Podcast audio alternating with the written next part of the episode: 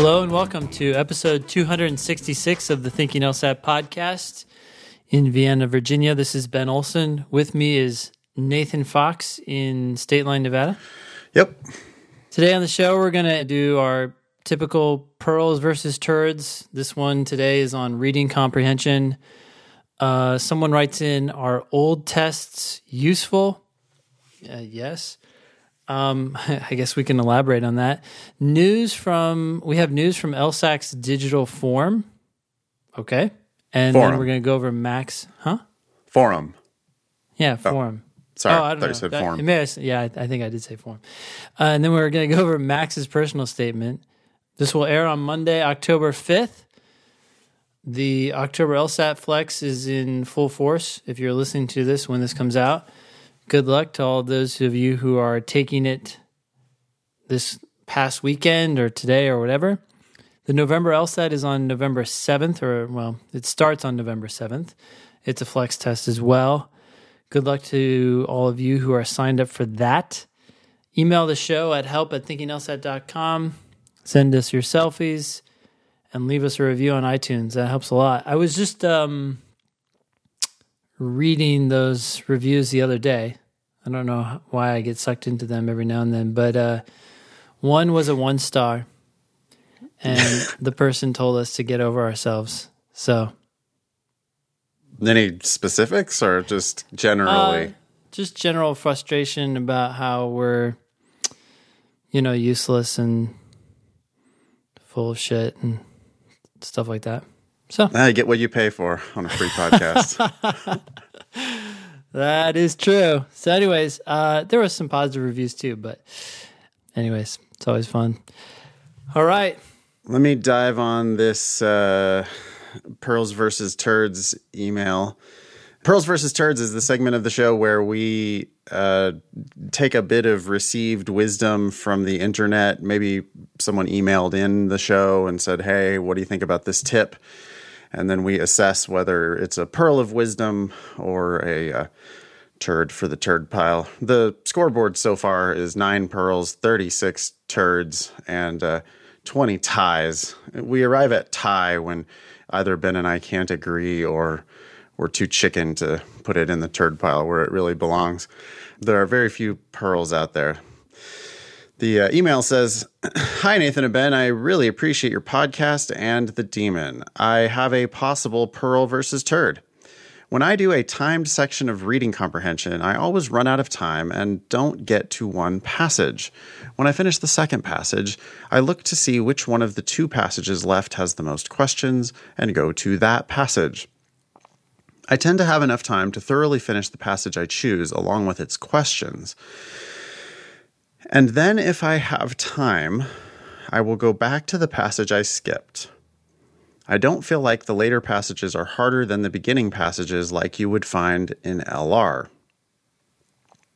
I'm hoping that I will eventually get fast enough that I'm reading all 4 passages, and then this advice may end up being unnecessary. What are your thoughts? Thanks again for all the help you provide, Amanda. What do you think, Ben? Well, I don't care whether Amanda does the 3rd passage or the 4th passage. So if she's making a quick decision here based on the number of questions, which you can do extraordinarily fast with the digital test because you can see exactly how many questions are in each passage constantly. You can tell that from just the navigation, right? From the navigation. Look at the nav and see. Yeah. Okay. So I wouldn't say this is a pearl in the sense that I'm not going to burden people with this thought process. When you get to the 3rd passage, just double check that the 4th passage doesn't have more questions. It's too much. But I don't have a problem with it because it's a quick decision and I don't care whether she does 3 or 4. Yeah. If you know you're only doing 3 passages anyway, then you're deciding basically that you're going to skip a passage, right? So it's a question that we get all the time in class is like, hey, if I'm going to run out of time, if I know I'm going to run out of time, which is very common. Yep. How do I decide which passages to do? I think it seems like Amanda is always doing the 1st and 2nd passage. Yep. And I think that's correct. For sure, the 1st passage. I think the 1st passage is the easier one. I think in general, yeah. I mean, I get what she's saying. There's less like predictability than there is in logical reasoning, but I still feel like in general, passage one is going to be easier than later passages. Right. When it comes to passage 2, 3, and 4, I think that they tend to be basically equivalent difficulty. Amanda seems like she's just going ahead and doing passage 2 always, which is fine. I think we endorse that. Yeah. And then she's choosing between passage 3 and 4 based solely on the number of questions in the passage. And yeah, that's fine.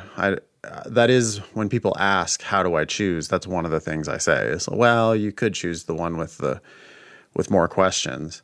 The other way that she could choose, though, is based on topic, right? She could start reading the third passage and decide if she hates the topic, then she could just hit the eject button and move on to the fourth. That would be another way of deciding which one of the final 2 passages to do first.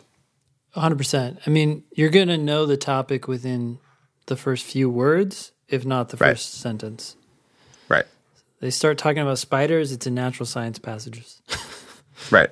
And that takes, 10 seconds to figure out. And if there are topics that are super intimidating to you, or if it's, if you're like, oh shit, spiders, that's awesome, I want to read about that, then you would probably want to stay there, even if that passage had fewer questions, because the more engaged you are, the better you're going to do on the questions, right? The easier the questions are going to be.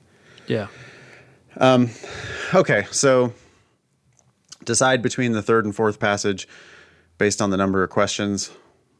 Pearl, turd, or tie? Okay, I'll give it a pearl. Just because if someone asked in class, this is probably one thing that I would say. I would add the or topic. Because I'd rather someone do a passage that they like, even if it's got fewer questions. Okay, then that doesn't sound like a pearl anymore. Yeah. If well, you'd rather they do it the other way. We're changing their advice.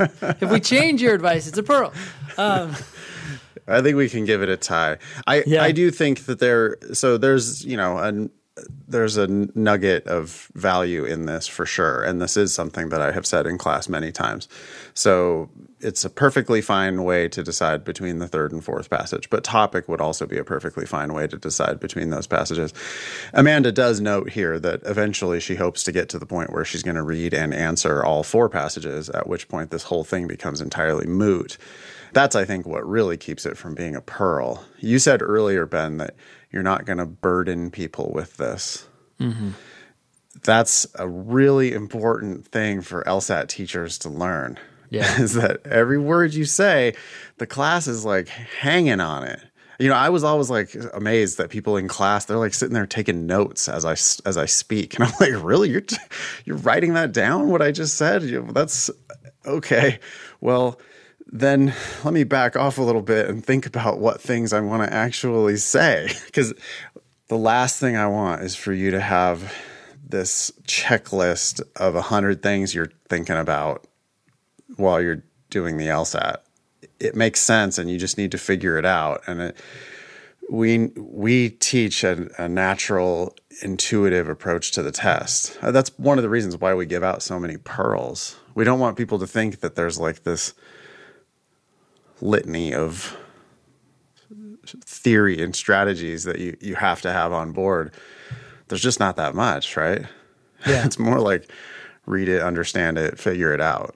Well, and to get back to the whole definition of a pearl is something that is extraordinarily valuable. You're going to use that advice, but it's also something that we're like itching to tell you.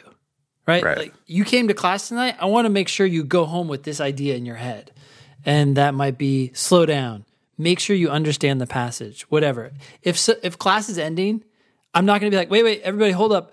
One other thing, when you get to the 3rd passage and you're trying to decide.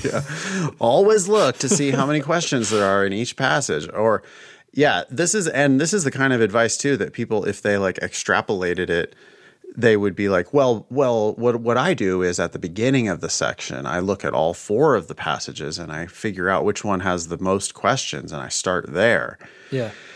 If you do that, I think you are very likely picking the hardest passage to start with. Yeah. So the hardest passage to understand, like the hardest passage to read. Yeah. And I would hate to see you do that. So definitely do the first passage, probably definitely do the second passage. If you know based on your practice tests that you're gonna run out of time and you only have one more passage left, then maybe choose the third or fourth passage based on the number of questions. But what is it, Ben? It's one or two more questions. The questions do take some time to answer. So I'm just not sure what the upside is really here. Yeah. You know, so and that really keeps it from being a pearl. Okay. So it's too much to think about. Yeah. Yeah. You want to take this next one? Yeah. So the title of this one, Old Tests No Good? ? Hey guys, I'm curious about what your opinions are concerning practice tests. I feel like I've seen the majority of questions either through practice or on prep test past prep test 50. Okay. I'm taking the test in November and not sure if I should dive deeper into the test before 50 or if I should focus on tests more recently. Are there disadvantages to looking at tests that have happened over 10 years ago before the November test? Should I just focus on tests 70 to 89 again and get familiar with more recent tests? I think I'm going to sign up for the Demon as well. Love the podcast. F. I would definitely value a test you haven't seen before over a recent one. I don't know. Yeah. Especially the logic games. I mean, tests 40 through 50 have very predictable logic games that are totally indicative of the type of stuff that you're very likely to see now. The logical reasoning is not really any different. The looking at Ben in the Google Doc right now, Ben is counting the number of spaces between the sentences. And that's because there was clearly three spaces between, in one of the spots, there was clearly three spaces, which I noticed as well. Ben, did you notice this though over here? There's one. Yeah. There's so one. So you have 1, 2 and 3 spaces after your sentences. Yeah. I would for sure, yeah, definitely do tests 40 through 50. Yeah. And I don't think there's anything wrong with tests 1 through 40. As we've been fleshing out explanations for those, we've run across all – I mean, I've been doing those questions a lot in the last year or so. And they are totally predictable using the strategies that I mostly used on question, you know, on prep tests 40 through 60. That's where I learned the LSAT really was 40 through 60, right? And then I was a professional LSAT teacher 60 through 89. And now we're going back in time doing 1 through 40 just to make sure that we have full explanations for all of those. And they do not seem different in meaningful ways. That's actually maybe an interesting conversation we could have. Let's go back and forth. I'm going to say one way that the earlier tests are different. Okay. And then you say one way that the earlier tests are different. Let's see how many we can come up with. Okay, sure. Is that a fun game? It's so okay. Fun. Yeah. Let's right. Do that for the rest of the show. Okay. They used to have, on logical reasoning, they used to have one passage and then 2 questions following that one passage. And that's something that has gone away. That stopped in test 39, by the way. Random trivia for you. Everybody loves that, by the way. There's no reason why they don't have that anymore. I mean, I don't understand why they don't have that anymore. Yeah, because you can get 2 birds with one stone, you're saying? Well, if they wanted, they could get 5 birds with one stone. It would be so easy to write one passage and then ask main conclusion, strengthen, necessary assumption, must be true. They could ask, you know, they could totally ask 5 different questions. I don't know why they don't. They're making more work for themselves. Anyway, that's a thing that you'll see when you go through those older tests. But the questions themselves, though, aren't any different at all. It's just that you recycle the same passage for two questions. Yeah. What else is different about the older tests? I got another one. This is good, actually. I hadn't thought of these things until we started talking about them. Okay. So one obvious difference is that starting with test, the June 2007 test, which came between tests 51 and 52, is you got comparative reading. So one of the four passages in reading comp has two passages, shorter passages, and you have to compare the two. That did not exist before the June 2007 LSAT. Okay, correct. Comparative reading. Yep. So, yeah, when you practice the older tests, you won't see any comparative reading, but whatever. The passages that are there are exactly like the passages that are I mean, 3 out of 4 passages on the modern test are not comparative reading. So you're still getting a lot of value out of studying the old reading comp. Okay, here's one for you, Ben. There is a lot more weird, gendered, heteronormative, and in some cases misogynistic stuff on the older tests. There's just weird, like you'll have logic games where, you know, it's always one boy and one girl at the dance, that type of shit. Yep. It's always couples at couples. Dinner with a man and a wife. There are even some, there's definitely some, it's very straight and it's very gendered. And as I go through these old logical reasoning questions, especially, I always point out to the class, like, well, here's something that they would never say on the modern test. And here's something that they would never say on the modern test. And it's good that they don't. I mean, it's just, it's just an archaic, like, old way of thinking, old way of being. And the LSAT has definitely adapted to that now. They, marriage is no longer between a man and a woman on the LSAT, thankfully. Yeah, now it's only between a man and a woman. And a woman. It's not that either. Now they just don't say anything at all. We're not going to talk about it. We don't want to go down that road. Yeah. They know they're going to put their foot in it if they say anything, so they don't do that anymore. Yeah. Any other differences? Yeah, I can think of one more, but your turn. Yeah, I got more for you. Okay, so another one is... I'm going to lose the game. I hope I'm right about this, actually, now. We got to keep score. Games with actual drawings around the rules, like images in the drawings. Oh, there used to be a lot of maps and stuff, huh? Like the ski chalets one and what other ones? There aren't that many. No, there's only there was like 3 or 4. Actually, there's only 3. And I can tell you which tests they are because we've had to work around them in the Demon. But they actually provided an image for you as opposed to just inviting you to come up with the image in your own head. Right. Okay. So, they don't do that anymore. The logic games on those older tests, the games on tests 1 through 40 are harder than the games on tests 40 through 89. On average, the games used to be a lot harder. There just were more variables, more rules, more dimensions, right? It would be like, oh, we're picking... This isn't that hard of a game, but we're picking foods for a buffet. Not only are we picking 5 out of 9, but we're also picking at least one entree or main dish, at least one side dish, at least one dessert. Oh, and not only that, but we have to also have at least one hot dish. Yeah, and that dimension goes across the entree or main side dessert dimension.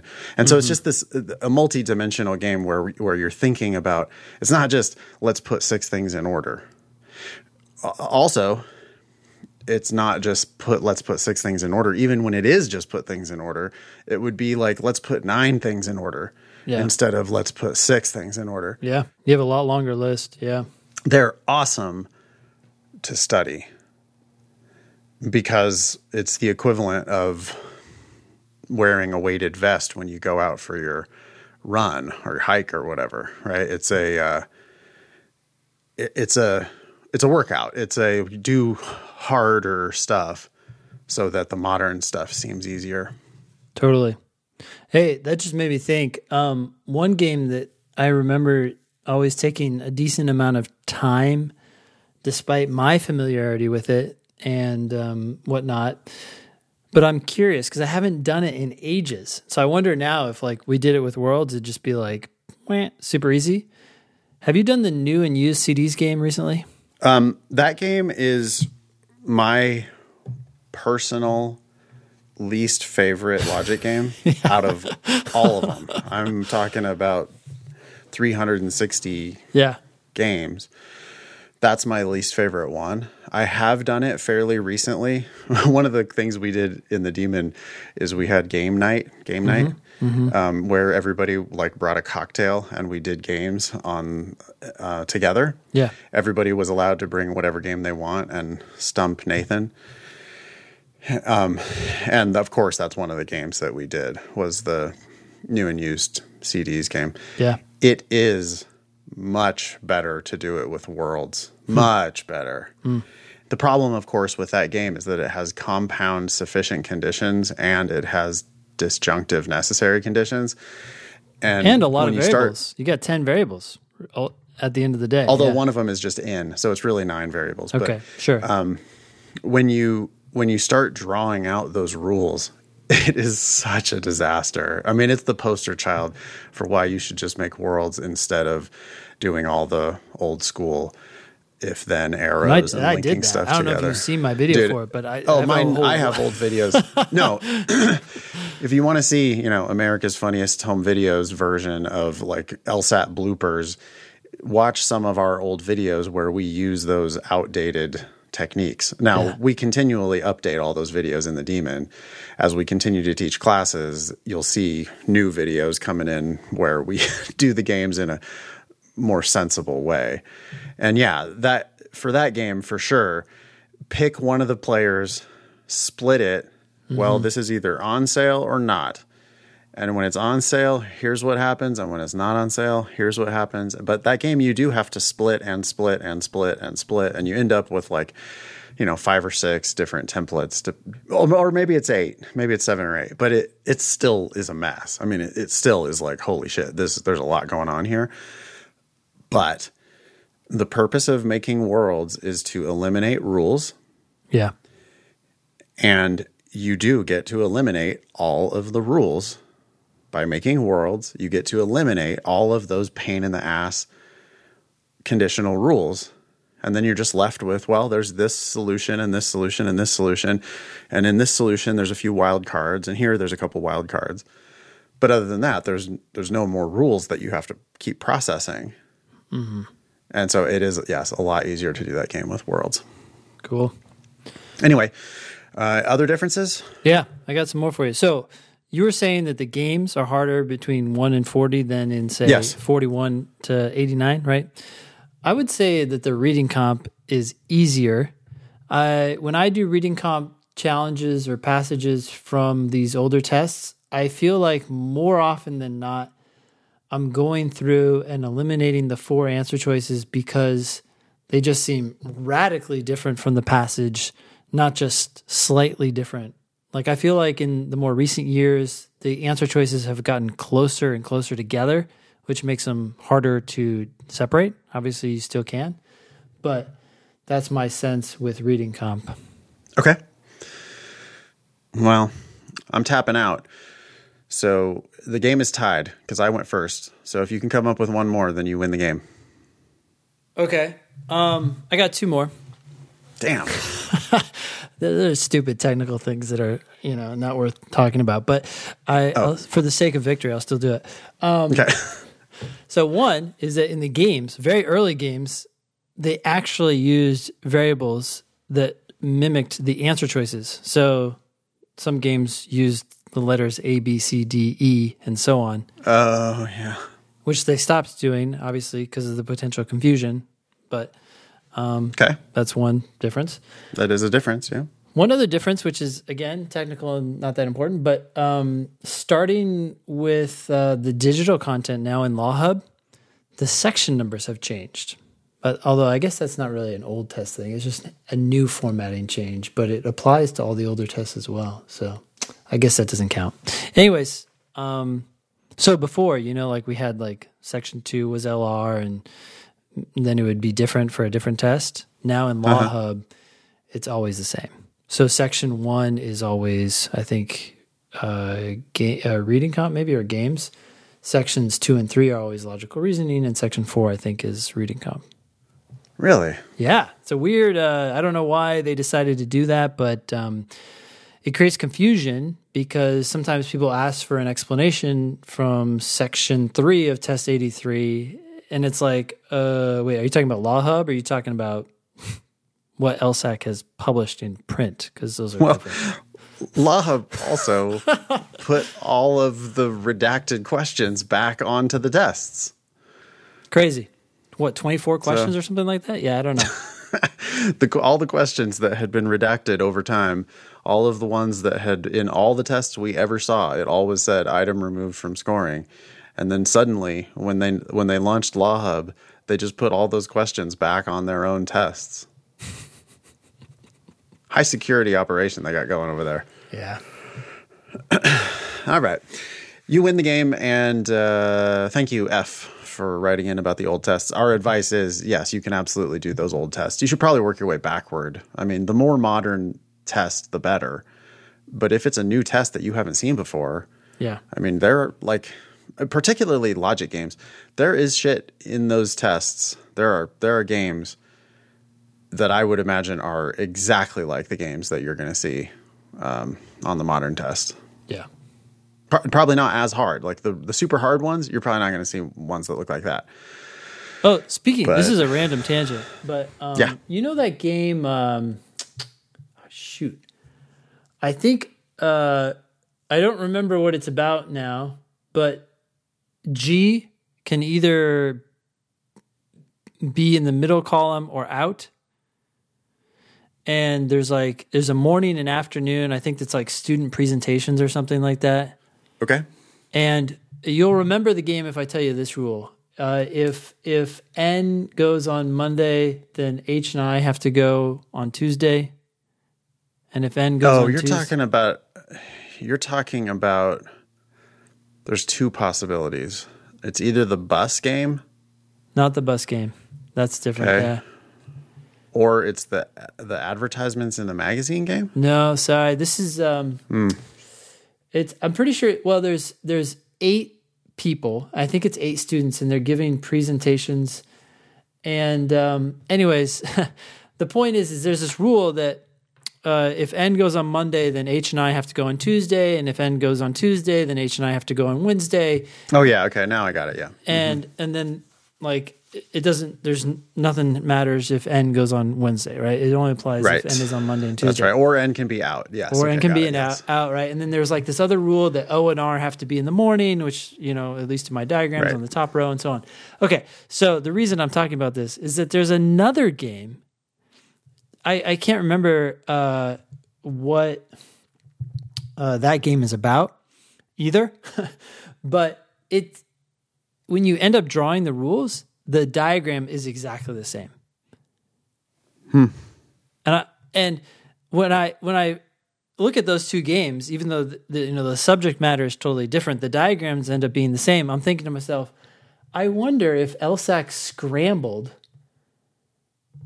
like one of their games didn't work out, and they're like, okay, just grab this other game. At the last minute, they needed one. Yeah, we'll change the subject. Totally different people, totally different variables, but at the end of the day, the rules were exactly the same just because they're so strikingly similar, right? If N is on Monday, then H and I are on Tuesday. It was like if T is on the first day, then F and G are on the second day, and so on. There's another one. There's another pair like that is extremely similar. I think it's the trains going like through – cycling through stations, and then there's the one where it's like tribes and they're cycling through a festival, and they're like almost identical. Yeah, it's like five trains making three stops through the same stations, mm-hmm. and then it's like five tribes each doing three participations in a festival. Yeah. It's like 15 total things on either side, and they're like almost identical. The point is, for students, the point is the more games you can do, the better. Yeah. Because they do repeat themselves. If you do all of the games from prep tests 1 through 89, yeah, plus A, B, C, and J, yeah, if you do all of those, you will for sure see stuff on whatever test you take officially. Mm-hmm. You will for sure see echoes of all of that practice. I say it all the time, but the LSAT is a test of how hard you can work, especially on the logic games. Yeah. Because the harder you work, the more experience you have, the more familiar the new tests start to look to you, and you just totally get rewarded for that. Mm-hmm. Cool. So F, good job doing prep tests 50 through 89. If you're still studying, I wouldn't redo tests 70 through 89. I would get more coverage. Start with the 40s and then do the 30s and then do the 20s probably. And for anybody who's worried, it's still okay to repeat tests. I'd prefer to do a new test that you haven't seen before, but if you have not scored 180 on a test, you can still learn something from it. Figure out why you can't get a perfect score on something you've seen before and reviewed. Yeah, we're not big on saving tests. I don't really care. It's not about diagnostics. At a certain point, if you've already done 40 or 50 tests, I'm not really very interested in your diagnostic tests anymore. It's probably time for you to take the official test at that point. More coverage is always better. So, yeah, if you've done all of the tests, good for you. You can keep studying. You can start over from the beginning or whatever, and your diagnostic scores are going to be slightly skewed by the fact that you've seen those tests before. But as Ben said, you're still going to be learning from those tests, and that's really the point. That's all that matters. Yeah. The diagnostics. Yeah. Okay. Great. Yeah. Next one. Okay. This comes from a student in one of my Demon Live classes. I definitely got a chuckle when I read this email the first time. She is very agitated at the LSAC's digital forum. Her subject line said, LSAC's digital forum, I give you a 135, room for improvement. She means 135 like on the 120 to 180 LSAT scale. Yeah.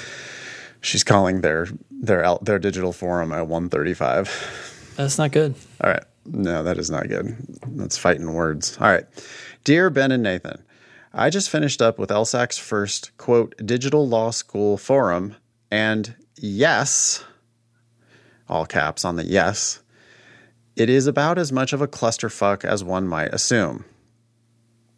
If you don't know what it is, LSAC put together, quote, over 200 schools, exclamation point, so that students can visit schools and ask questions on an online interface because of current travel restrictions.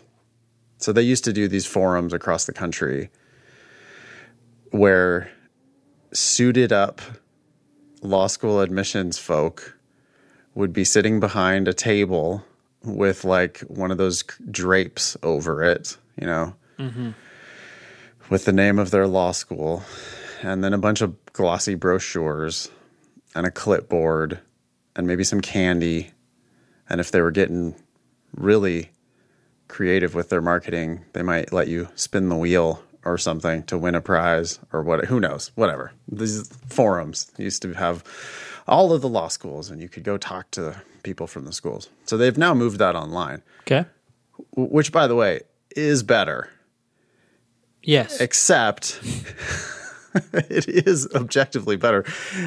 Except, of course, the LSAC is going to fuck it up how they do it. The execution, of course, is not going to be better. But yeah.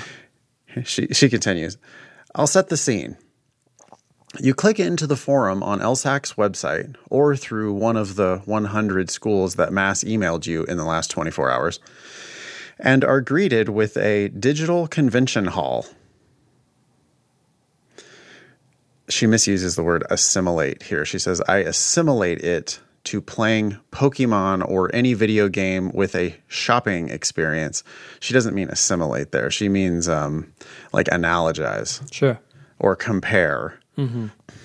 So are you picturing it, Ben?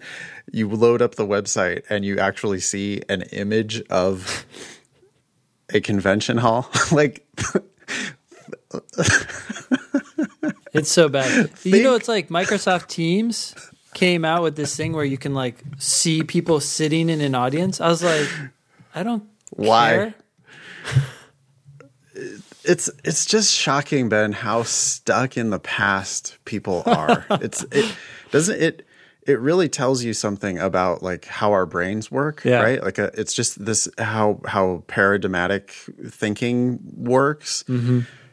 You know, and now it's reminding me of like Major League Baseball. You know, they're playing right now. They actually flew around to play baseball in giant empty stadiums. Yeah. They could have played at a high school baseball field. They didn't need to be playing in gigantic stadiums. They could have played on any field. They weren't going to have fans. No. Instead, what they did is they went to Dodger fucking Stadium with 55,000 people, 55,000 empty seats, and then started putting cardboard cutouts of people in the seats and pumping in fake crowd noise. Oh my gosh. And so it's just like they can only think about it in one way, and so they have to make it as close to that as they can possibly. What's with the? I kind of get the noise, like maybe the players feel like it's just so lonely, right? They don't feel the people watching them, but cardboard cutouts. No one's seeing right through that. You're looking up and being like, oh, look. Only baseball did that. Yeah. They also sold you the right, Ben. You know, if you're a Dodger fan, you could, if you're so upset that you're not allowed to pay $500 to take your family to the Dodger game, they were charging like, oh, for $100, you can have a cutout of yourself, a cardboard cutout of yourself in the stadium. Okay. Anyway, LSAC, they think that this is by the way some web design shit from 1990. Yeah. Right, where it's like, "Oh, you're shopping? Okay, welcome to our digital shopping mall." And it's like a picture of a mall. Yeah.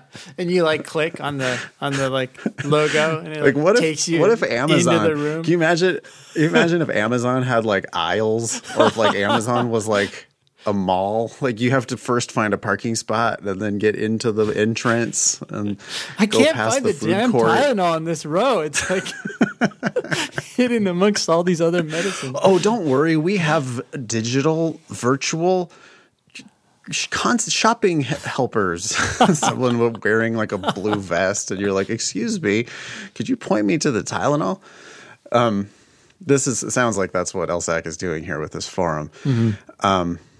Okay, so you click on a colored room to a group of schools like Orange Exhibit Hall. So they're so stuck in this way of thinking where, oh, well, normally we had like this conference room and that conference room and this conference room, and so we'll just make it like that. They're like, Ben, they're doing extra work. They're going out of their way to make it worse, to make it clearly more clunky. Like, oh, what? Wait a minute. Is Georgetown in the green conference exhibit hall or the orange? Oh, you mean I can't search for them? Like I have to go... What schools are in this hall? People want the real convention experience. I wonder if some schools are like, no one's going to search for us, so you got to put us into a hall next to Stanford. That's how it was. Oh, you know what else it could be? Mm. Yeah, and that like preferential treatment, like that type of shit, you know, where you're like paying more. You're mobbed up with the LSAC, like wink, wink, you know, put us by the entrance, like that type of thing. I wonder if that could be going on here too. Well, we don't like have an entrance. No, we'll create one. No, we will. Don't worry. We will preserve our grafting opportunities. Don't worry. I mean, this is total speculation, by the way. We're totally full of shit right here. But okay. You click on a colored room to a group of schools like Orange Exhibit Hall, and then you have these clunky literal pictures of booths and people for each school. So, so they have photographs of a booth. They're like, no, we have to have booths. Booths are a critical part of the experience. Not realizing that booths themselves were created to serve a function in the context of that environment. In a physical space. Yeah. In a hotel conference room where no one wants to be. It's not the end. You have a booth. It's making like a little nest for yourself in the middle of this cavernous conference room. But instead, yeah, they think it's the goal is to have a, gotta have a booth. We could have set this up for them, Ben, in 30 fucking seconds. In Zoom with breakout rooms, we would have made a vastly better experience than this. So now she's clicking through, trying to find the right conference hall. Then to find the right school, you have to actually look at a digital picture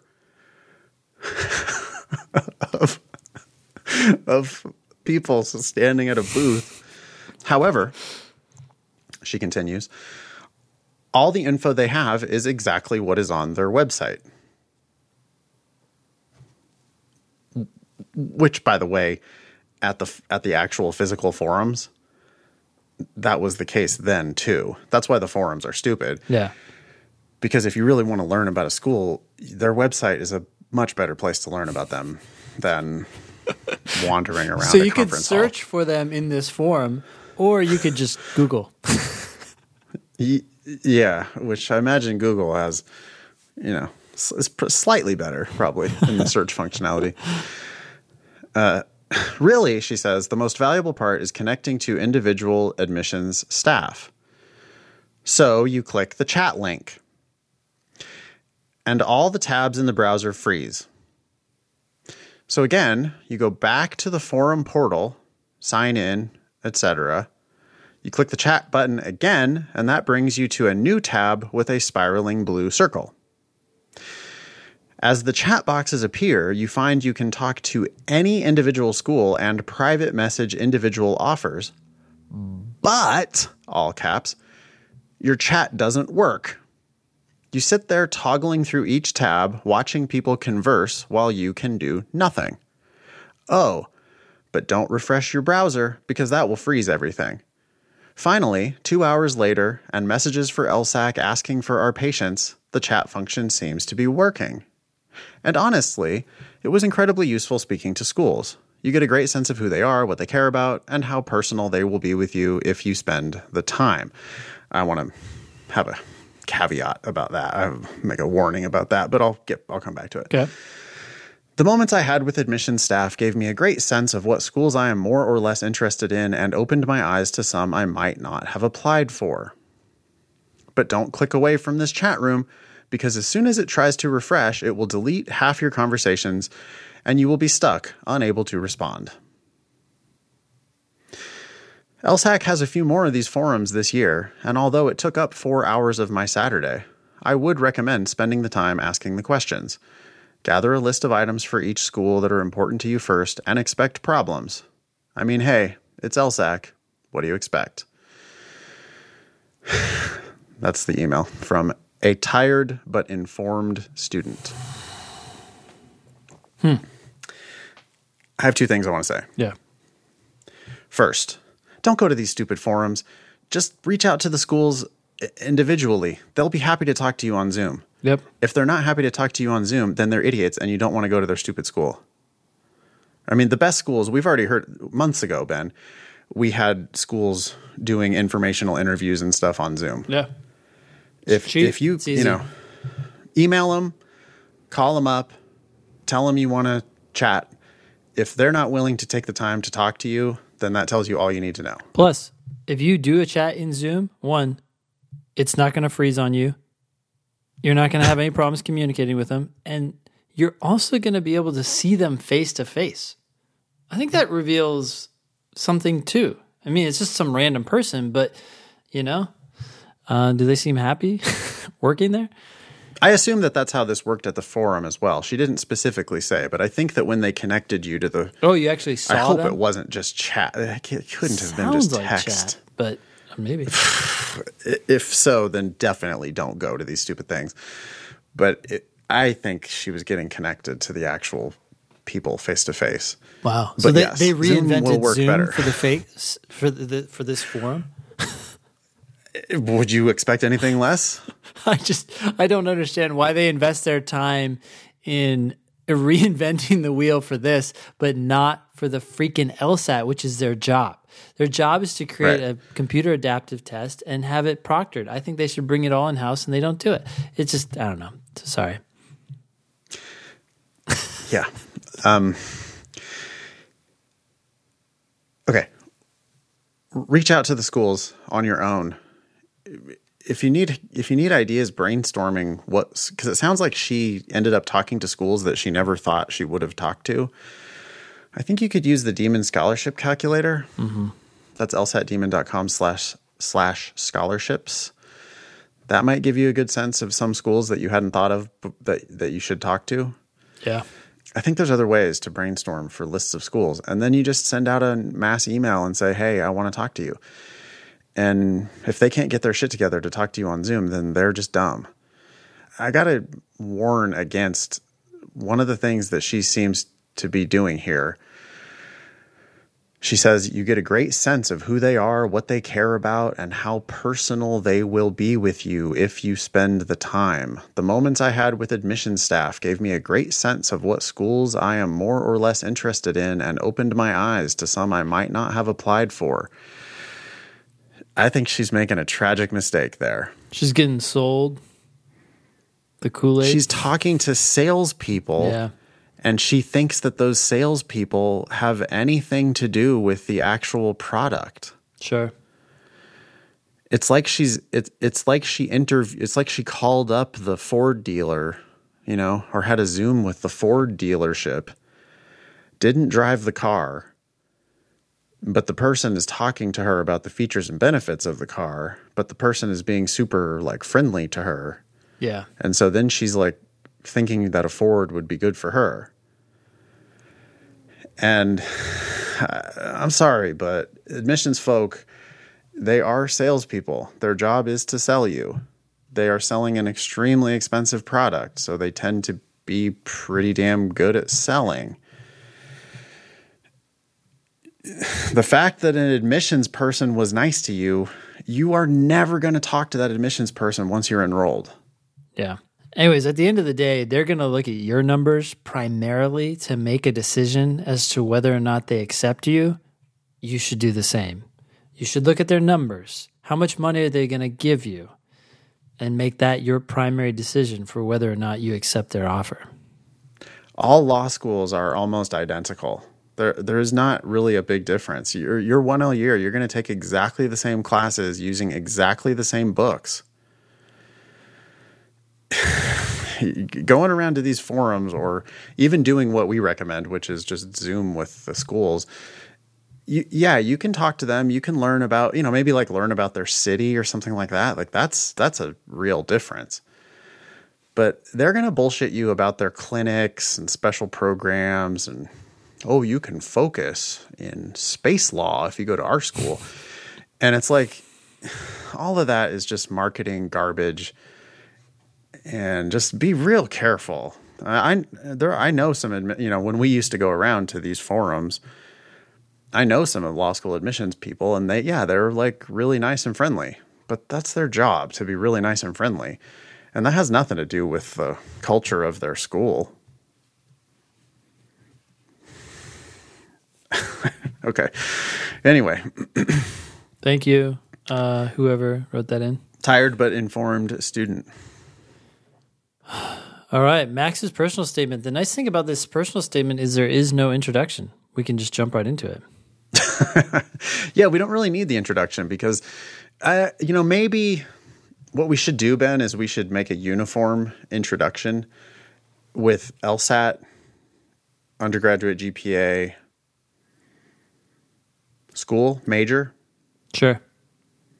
But maybe that's it. Yeah. Right? Like the whole preamble that the school isn't going to read just kind of taints us in our analysis of the personal statement. But they will have LSAT, GPA, name of your school, your major. Anyway, we don't even have that for Max. We just have purely the statement. Yeah. All right, let's hear it. Well, before we even read it, I will tell you, I'm looking down on it, and it looks like it's only one page, single space. So that is inviting me into it because it seems shorter than it, or at least short enough. But I don't like the fact that each of these paragraphs are like extraordinarily long.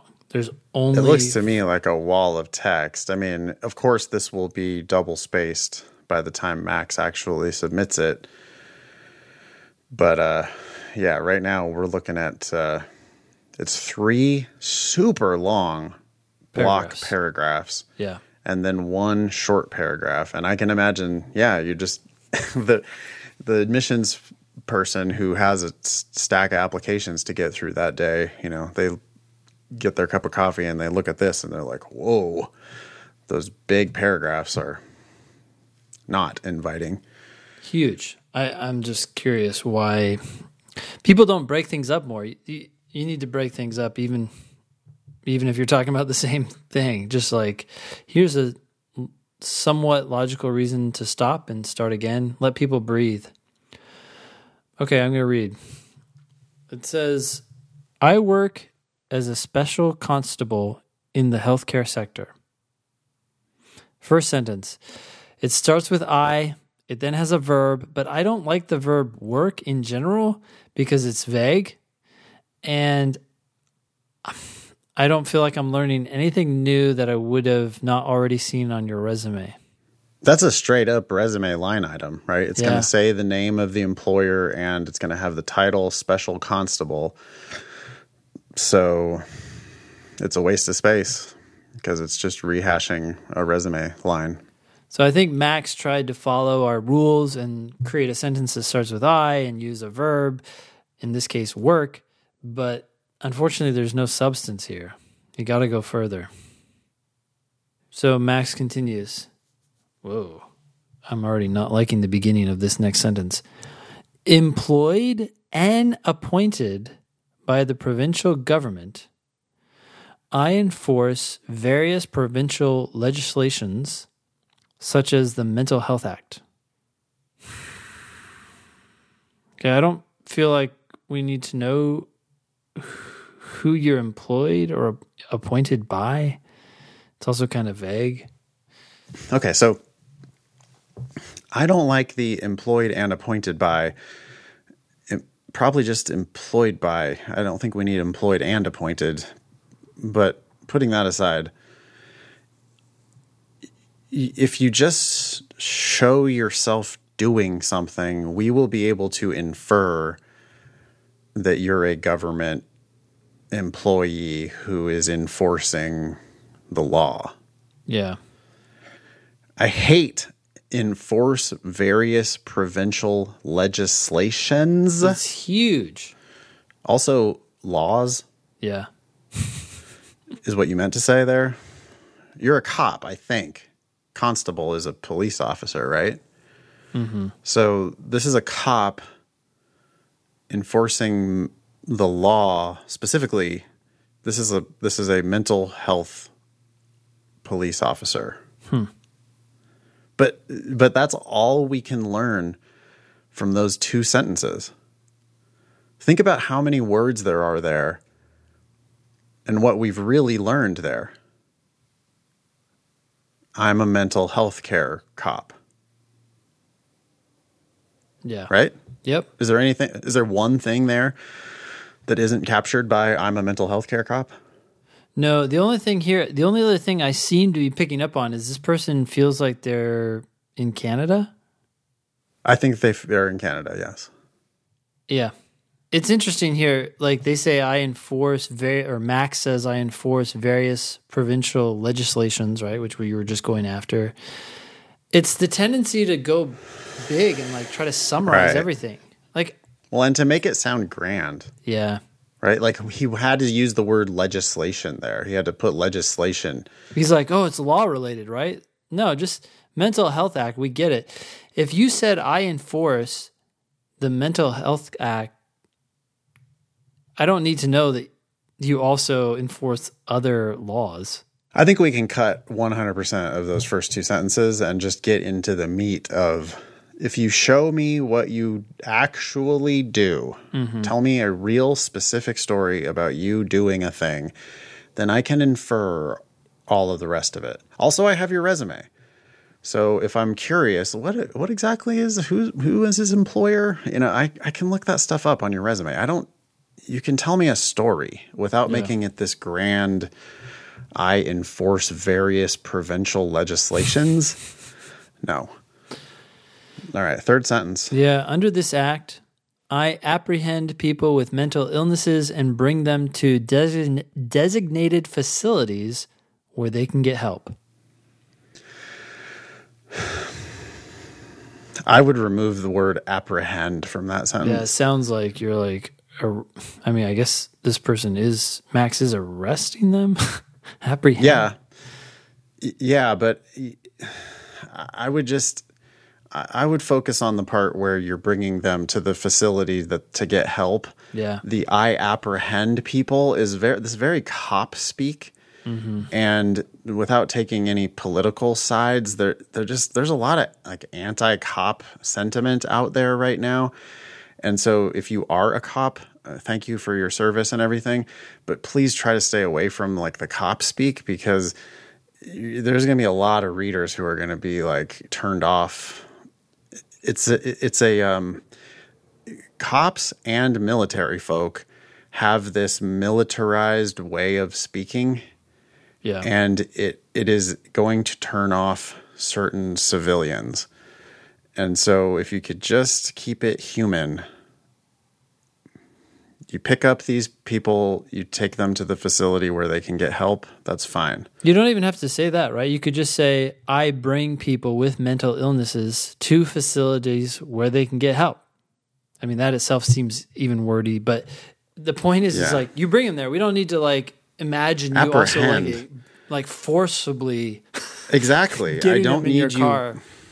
Pulling a gun on them or cuffing them or putting them in the back of the squad car. I don't need to see any of that stuff. That's not the story you want to tell. Yeah. Next sentence. For example. Okay, in general, you don't need for example in your personal statement. We get it. You're providing an example of you doing this kind of thing.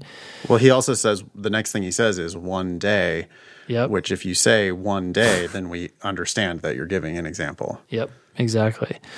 One day, I found a lady who was verbally aggressive with hospital staff. Okay, I'm a little perplexed by this sentence. Like, you came upon this verbally aggressive lady, or you were called to this situation. This I found a lady. That's almost like you're going around looking for these people. Like, you know, I'm going to arrest people and take them to the mental health care facility if they're being verbally abusive. No, yeah, you got called. The hospital called you. Yeah. Okay. When I spoke to the lady, she said that she wanted to leave. Okay. The hospital staff was concerned about her well-being and asked me to stop her. I followed the patient and asked her to stay, but she said that she had to go home and cleanse her baby. Sorry, where is this going? Wow. I mean, I guess this is a day in the life of this kind of work. Okay.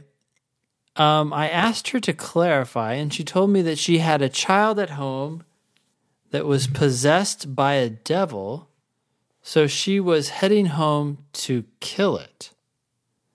Whoa. Whoa. Okay. I mean, I don't doubt that this happened, Max. This is just an interesting lead-in. Okay. After hearing this... It's wildly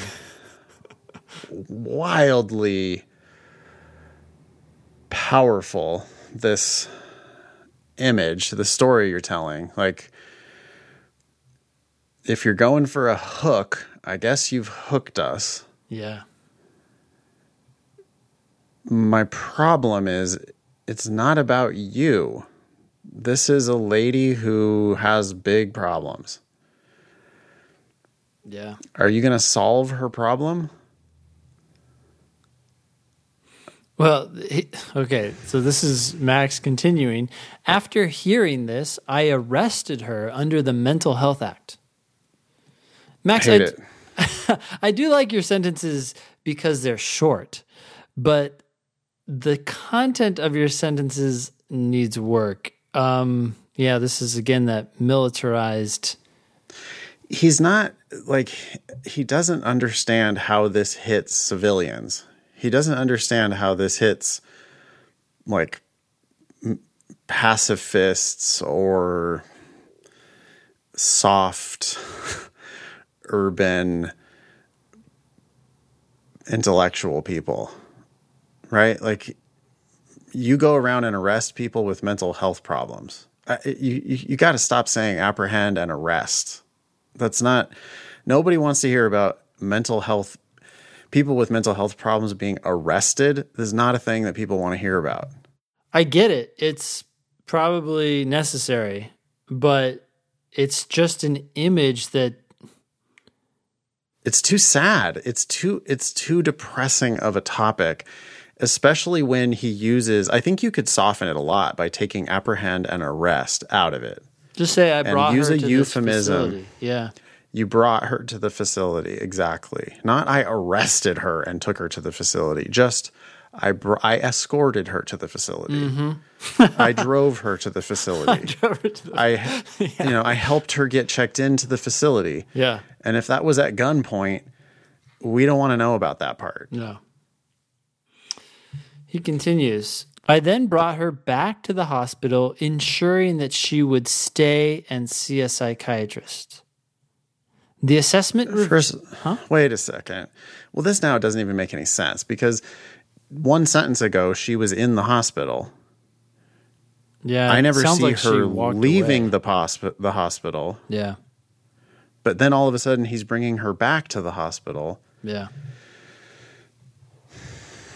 Okay. Where is it? Okay. The assessment revealed that she had a serious mental disorder, possibly drug-induced, and had to stay at the hospital for her own safety and the safety of others. I contacted social services in my local police department and advised them of the situation. Okay. You reported to your superiors. That's not, like, super impressive.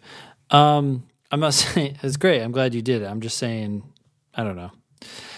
I called and told people what happened.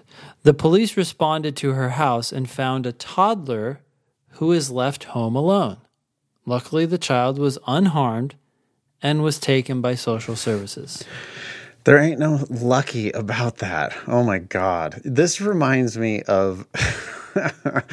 Do you remember the personal statement that we read on the show with the missionary...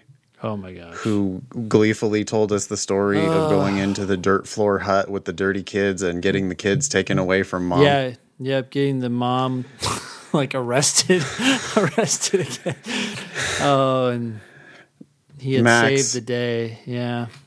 Max, do not tell us a story about a toddler getting taken away from their parent. No matter how fucked up the parent is, no matter how psychotic... the parent is, we're not here to get bummed out. We don't want to hear about this story. This is not the right topic.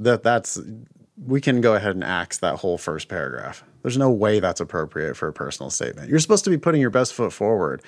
You're supposed to be selling me on the idea that you're going to be a kick-ass lawyer. You're supposed to be making a case for yourself.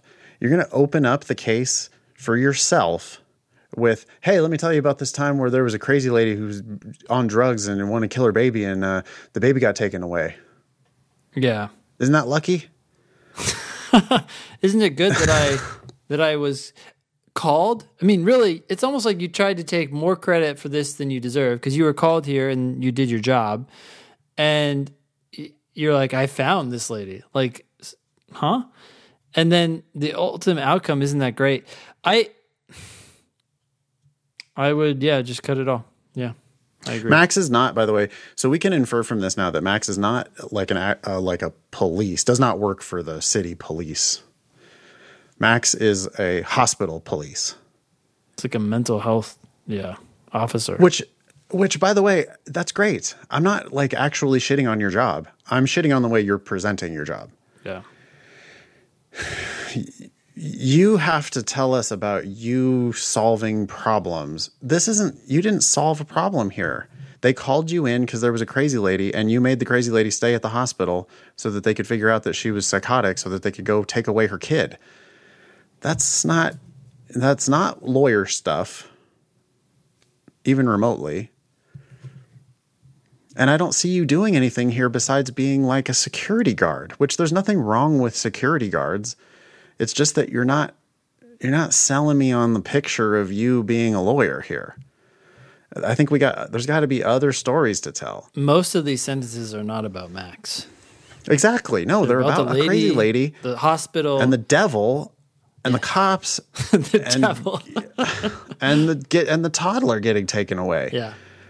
So, what was Max's actual role here? He talked to the lady. Indeed, she was crazy, which the hospital staff told him, this lady wants to leave and we don't want her to leave. Max talked to the lady and she said she wanted to leave because the devil possessed her baby and she had to go kill her baby. And Max sensibly kept her there because that's Max's job. Yeah, basically all Max did was keep the lady at the hospital and, or bring her back, I guess, because she walked away, and informed others so they could do their job. Not so Max could do his. But let's just be clear. If the punchline of your story is a toddler getting taken away from their parents, that's not the story that you want to put in your personal statement. Yeah. Okay. Cool. That's the first paragraph. Okay. Max continues. Paragraph number 2.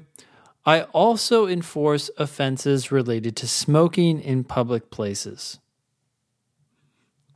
I don't know. Related to?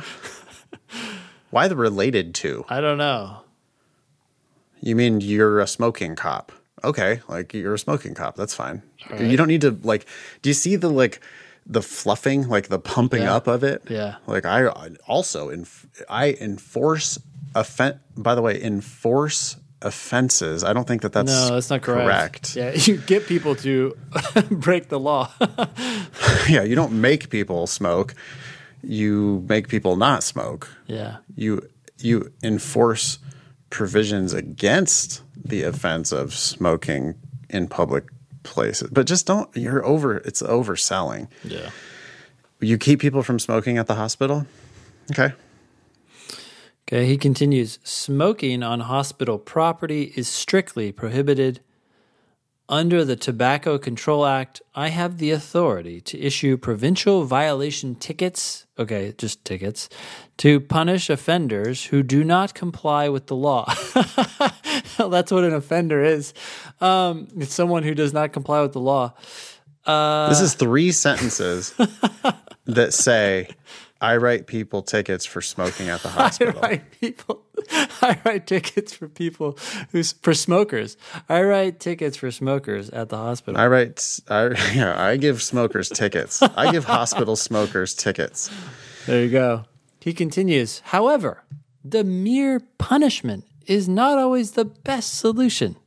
For instance, one of the hospitals was particularly bad for smoking offenses.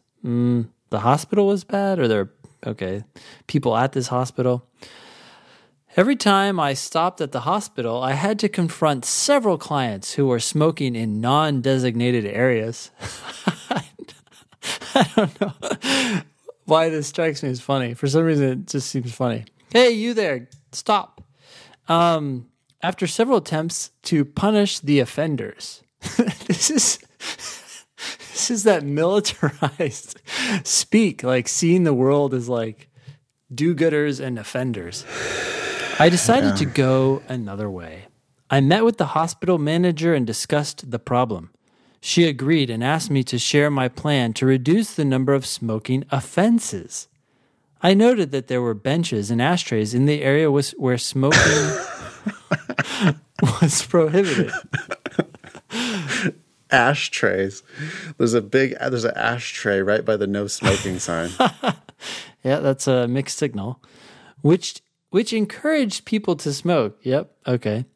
I recommended to remove benches and ashtrays, put a sign that prohibits smoking, and create a designated area for smokers, as there was none previously.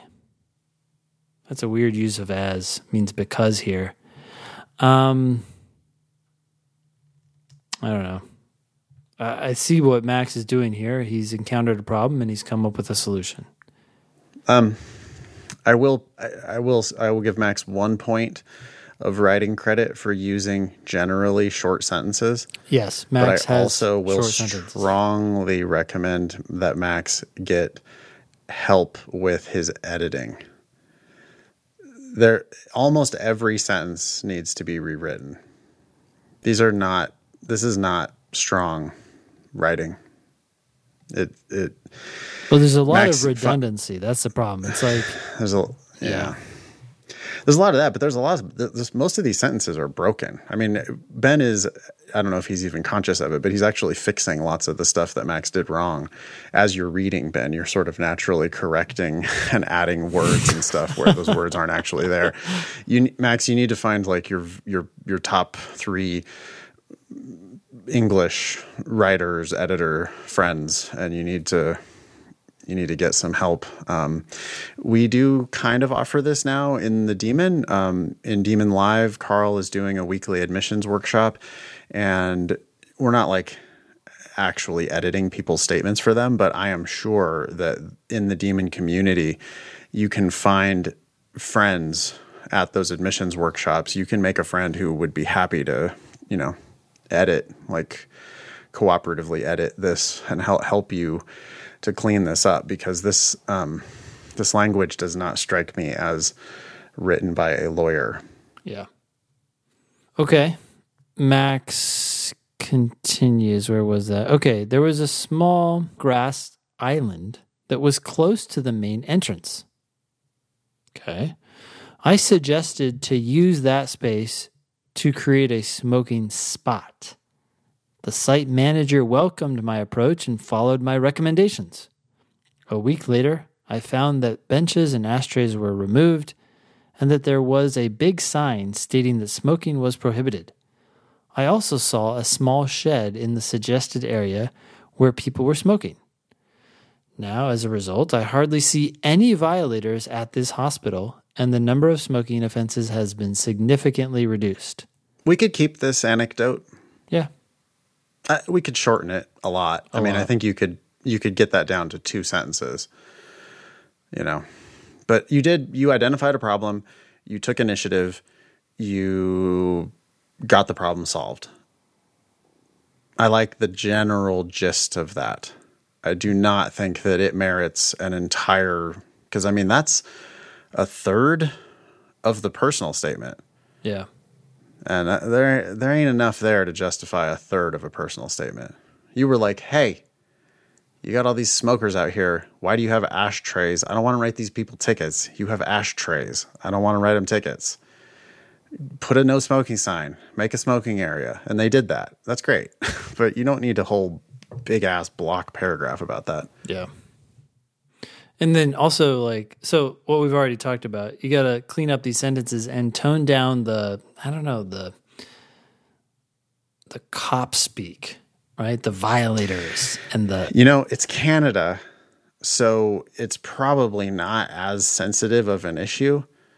But boy, in the United States, most law schools are pretty progressive places. And if you come in hot with looking like a cop, and I'm not shitting on cops. I'm not at all. I'm just trying to tell you how you might be received if you come in with a very militarized, because what he actually did here is this isn't the cop in a bad way type of behavior, right? Cop in a bad way would just be like, go there every day and write as many tickets as you can. And if someone gives you trouble, throw them in your car. Arrest them. Yeah, beat them. Right, yeah. Exactly. And that's not what Max is doing here. Max is like, I don't want to be writing these people tickets. This is ridiculous. Why don't we just solve a problem so I don't have to write these people tickets? And that's great. More like that would be good. But the language of calling them violators and offenders and all that stuff is... Yeah, it betrays, or I don't know if betrays is the right word. I think it is. Well, it reveals on some level how you think about them, but I think it's not actually how you think about them, Max, because you're trying to solve the problem. You see them as people, but you're talking about them as if they're violators. But really, they're just people who are like, what? Oh, I'm smoking in the wrong place? Oh, sorry. Like, you saw the real problem, and you solved it, and I think that's good. But it's just weird how you kind of talk about them as like these, like, this scourge in society or something. Yeah, you don't want to be referring to people as violators. Yeah. They have done an act which is a violation, but that does not make them a violator. That's not the right way to be talking about it. Yeah. Outside of the police station, that's not the right way to be talking about it. Okay. Max continues. This is the third paragraph. Again, long. I have the authority to arrest people for public intoxication under the Liquor Control Act. Okay, we get it that you have that authority. You don't need to tell us. You know what he's doing here that's annoying? Mm. He mentioned the, in caps, Mental Health Act. Oh, he's like at the beginning dropping of the first a bunch paragraph. Of acts. That's the second sentence of the first paragraph. Then in the third sentence, beginning of the third sentence of the second paragraph, he mentions the capitalized Tobacco Control Act. Then in the third paragraph, in the first sentence, he mentions the Liquor Control Act. And it's like... You're trying too hard to tie this into you're not a lawyer, and you specifically mentioning these acts and, you know, like in the first paragraph, the word legislations. Yeah. You're trying too hard to make it look like you're law adjacent. You're protesting too much. You don't need to do that. We know that cops are law enforcement. We know that you know things about the law. You know statutes more than any other law school applicant. And we know that you're enforcing the law. We don't think that you're enforcing something else. You don't need to say any of that. Yeah. It's actually worse when you specifically name these acts, because it just comes off as it has the exact opposite effect that you intend. It makes you look naive. It makes you look like you think you know things that you don't actually know. And if you would just instead cut that out and just talk about your actual work, deciding whether or not to enforce, deciding whether or not to write a ticket, that's actually a really good theme, I think. I mean, that's one of the things that you're going to study in criminal law. You know, prosecutorial discretion is a huge issue. And you know more about that than anybody else, because you're the first person that gets people, you know, like, are we going to get the government's hooks into these people or not? Are we going to write these smokers tickets or not? Are we going to arrest these people for public intoxication, or do we have another solution? And that could be a perfectly fine theme. But I don't like it's like name dropping of the acts. Yep. Exactly. Which spins it in the wrong direction, I think. Yeah. Anyway, go ahead. Yeah, 100%. Okay. I use this authority primarily for holding intoxicated people who may be at risk for themselves. Why do you have to use the word authority in the first sentence and in the second sentence of that paragraph? Every time you say that, it makes you scarier. It makes you, like, I'm imagining you big and bulked up and all copped up, you know? And that's not what I want to be thinking about. I want to be a little more plain spoken here. what type of people do you run across? What type of decisions do you make? He also says people who may be at risk for themselves. I think it should be to themselves. The editing is pretty bad. The writing and editing here is pretty bad. Max, you definitely, I'm not saying you need to get like paid professional help with your editing, but you do need to get help with your editing before you submit this.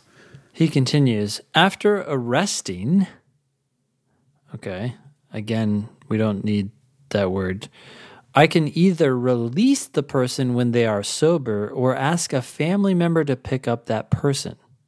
Could have said to pick them up. Okay. Yeah.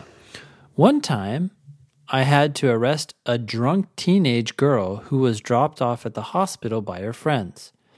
She wanted to leave, but it was a cold winter night, and she was not dressed for the weather. I don't like it. I don't like it. I don't want you to be talking about drunk teenagers and their appropriateness of their dress. They don't have enough clothes. You're not. Weather. That's. It may, in fact, be at your discretion to determine whether they should be let out into the snow or not. But I don't want to hear about some dude looking at a teenage girl who's drunk and deciding whether or not her dress is appropriate and making any decision. It's just, you're skeeving me out here. I don't. Yeah. Let's avoid that topic, please. I tried to convince her to stay, but she kept refusing. That's a weird image too. Like the cop, like trying to talk this girl into something. At some point, she decided to run from me. Oh, now you sound even more sketchy. This is getting creepier. Yeah. So I arrested her. Oh no. Searched for an ID, found... This is a real bad image now. You're searching a drunk teenage girl who you already said was not appropriately dressed, and now you're searching her, looking for an ID. You've arrested her, and you're searching her. Don't tell us about this, please. Don't. This is an error in judgment to include this in your personal statement. Yeah. He found her parents, or her parents' contact information, and asked them to pick her up. Her parents arrived later and took her home.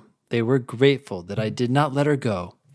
Another time, I arrested a woman who I found lying unconscious outside. You arrested her? Stop saying arrested. Stop arresting people.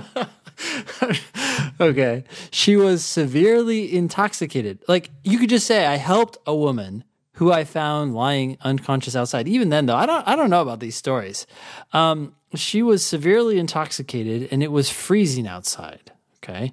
I lifted her from the ground, placed her in my patrol vehicle. What? Vehicle? And brought her to the nearest hospital. She stayed at the hospital for several hours. As soon as she got sober, I called a cab, and she went home safely. So wait, you waited at the hospital? Yeah, and this is two in one paragraph. This is two stories about Max putting his hands on drunk women. Yeah.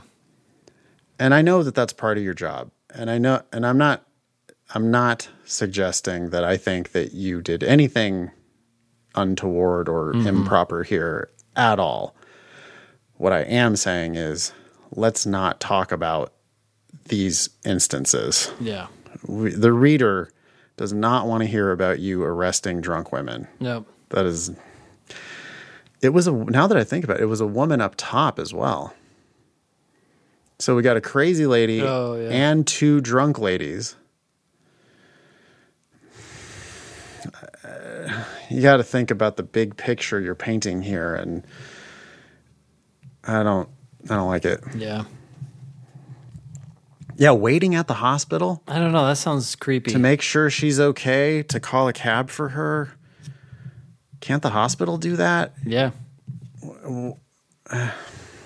It's like mildly, and again, this is not what I actually think, but a reader might see that as weirdly stalker-ish. Yeah. I don't actually think that. I'm thinking about the different ways that this statement might be perceived. And you taking a drunk lady to the hospital and then waiting until she's released so that you can call a cab for her. Oh, did you tell the cab her address? You know, did you follow the cab to her house to make sure that she got in safely? I don't know. It's just the reader's going to be asking questions that you don't want asked here just because these anecdotes aren't good enough to justify the creep factor that comes in. Yeah. Okay, last paragraph, which is a lot shorter, thankfully. I enjoy working in law enforcement. I don't really want to hear about your feelings, so we can cut that. Yeah. This work allows me to help people and serve my community. Okay. I hope... I grant you that it does. Yeah. Yes, great. I hope that legal education will allow me to become a criminal prosecutor, which will be a significant step in my career. I don't think the law schools really care what you hope. One sentence that you hope to become a criminal prosecutor, that's okay.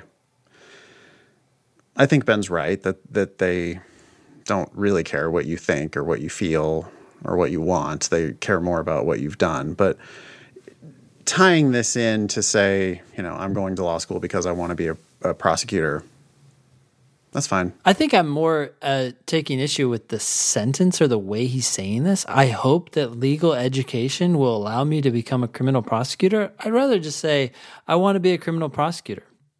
I'm going to law school because I want to do this. Yeah, and we don't need the comma, which will be a significant step in my career. It goes without saying. If you're applying to law school, you're doing that to get a legal education to make a step in your career. Yeah.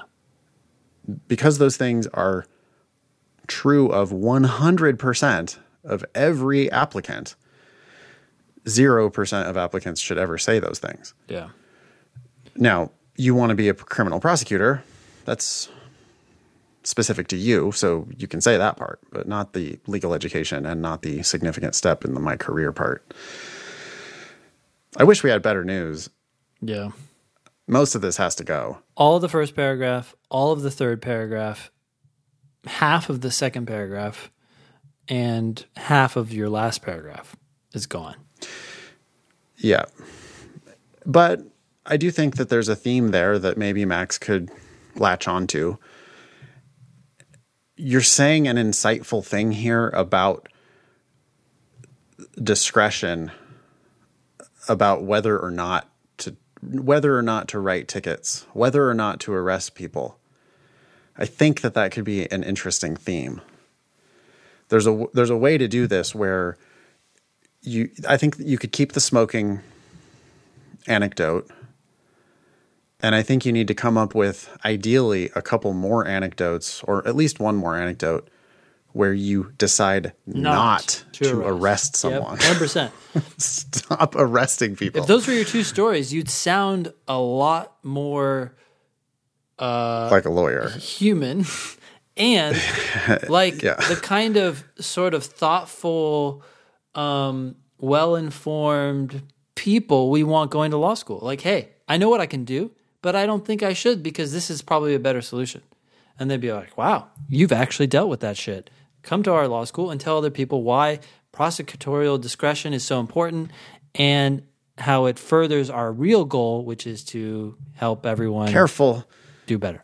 Careful to not lecture the reader about prosecutorial discretion. No. Yeah, I'm sorry. You're just telling these stories, and it becomes true that you must be aware of that because you're not arresting people.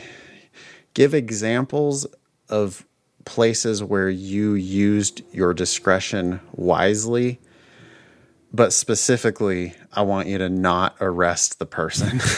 I mean, hey, this drunk girl who was about to go out in the snow and die, maybe she deserved to be arrested. Maybe you did the exact right thing. This woman who was laying outside drunk in the snow, maybe she needed to be arrested. Maybe you did the exact right thing.